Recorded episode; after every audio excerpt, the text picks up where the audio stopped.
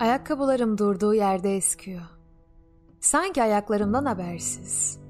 Kilometrelerce yol yürümüş gibi yorgun, bitkin.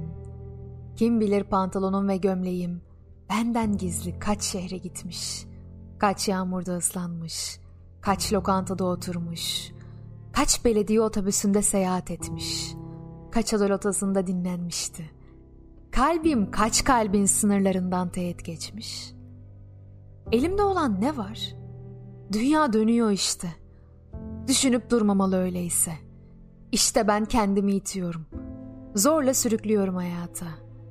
Gitmeseydi onu anlatırdım. Belki o zaman teğet geçerdi düşlerim. Düşlerinden, ellerim, ellerinden. Ne mutluluk bir şairin ellerinden.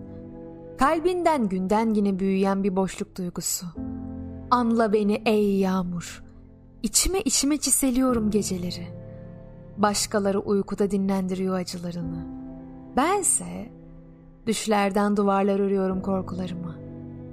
Çağlardan çağlara ince bir köprü kurulur şimdi dudaklarımda. Bir prenses hayaleti yürür o köprüde. Ve orta çağın tam ortasında bir kale düşer. Düşer gözlerime. Oradan da ellerime. Hayalet askerler çeker güneşin ve ayın bayrağını. Prenses ince ayaklarına bakar. Bir de mavi der. Durmadan mavi. Gözyaşları derelere doğru akar. Akar da akar. Bir balkondan diğerine konan kuşlar gibi. Yakın çağın yakın bir günü. Savaşlar, ihtilaller arasında.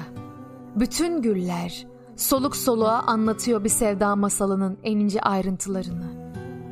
Kederi annesinden miras kalmıştır. Sabahları saçlarını yalnızlıklarla tarar. Gözlerinin akı bulutlara doğru akar. Bardağını tutarken konuşmaz. Bir konuşsa içi kan akacaktır. Kırıldı kırılacak bir kurumuş dal gibi sallanır rüzgarda. Orada hep bir çocuk durdurur. Çocukça kaldırır onu. Bir de baloncu vardır. Durdurur zamanı. Parçalara böler. Karelere, küplere ve konilere, yamuklara, olmadı silindirlere benzetir elleriyle. Ve kırmızı balon mavi balona anlatır terk edilmiş masalları. Kaldırımlarda ise heykeller yürümektedir artık. Filmlerdeki sonbahar sahnesinden yapraklar düşer artık her yüze. Prenses uykuya dalar. İçinde kök salmışken o hiçbir şeyi umursamayan, karanlık bir koridordan başka bir koridorlara doğru ilerliyordu sessizce.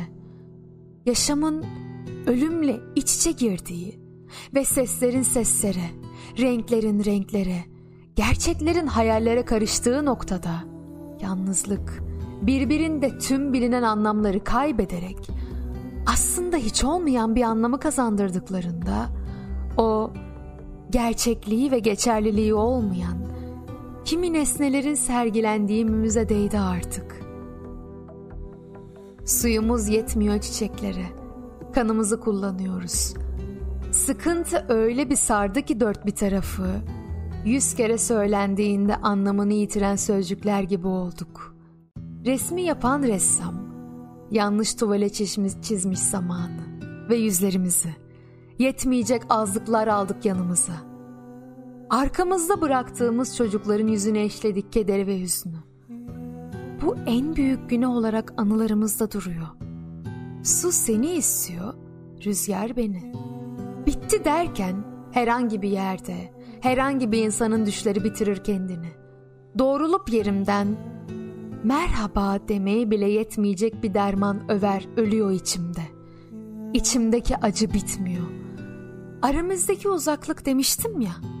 Birbirini gören iki duvarda asılı resimlerin yaşadığıdır benimkisi. Bu öykünün hiç başlangıcı ve sonu olmadı ki. Uykusuzluğa dayanamayan baykuş unuturmuş gecenin rengini. Kırgın dönüp dolaşmaların labirentlerinde nar rengi bir susuş olur gece. Ey gece, koru bizi. Biz biliriz gece olunca gündüzün perdelerini kimin çektiğini. ve de günlerin sarnıcında her şey o kadar berrak değildir artık. Ve ırmaklardaki balıkların acılığı deniz özleminden midir bilmem. Bin yıllık ayrılıktır benimkisi. Sıkıntı, içimdeki. Tavana ve yere bakarak uslanmaz adımlarımızın baş harfleri. Acılara, sıkıntılara tarih atmayanlar, unutanların miladı. Toprak yorar insanı, inan bana.''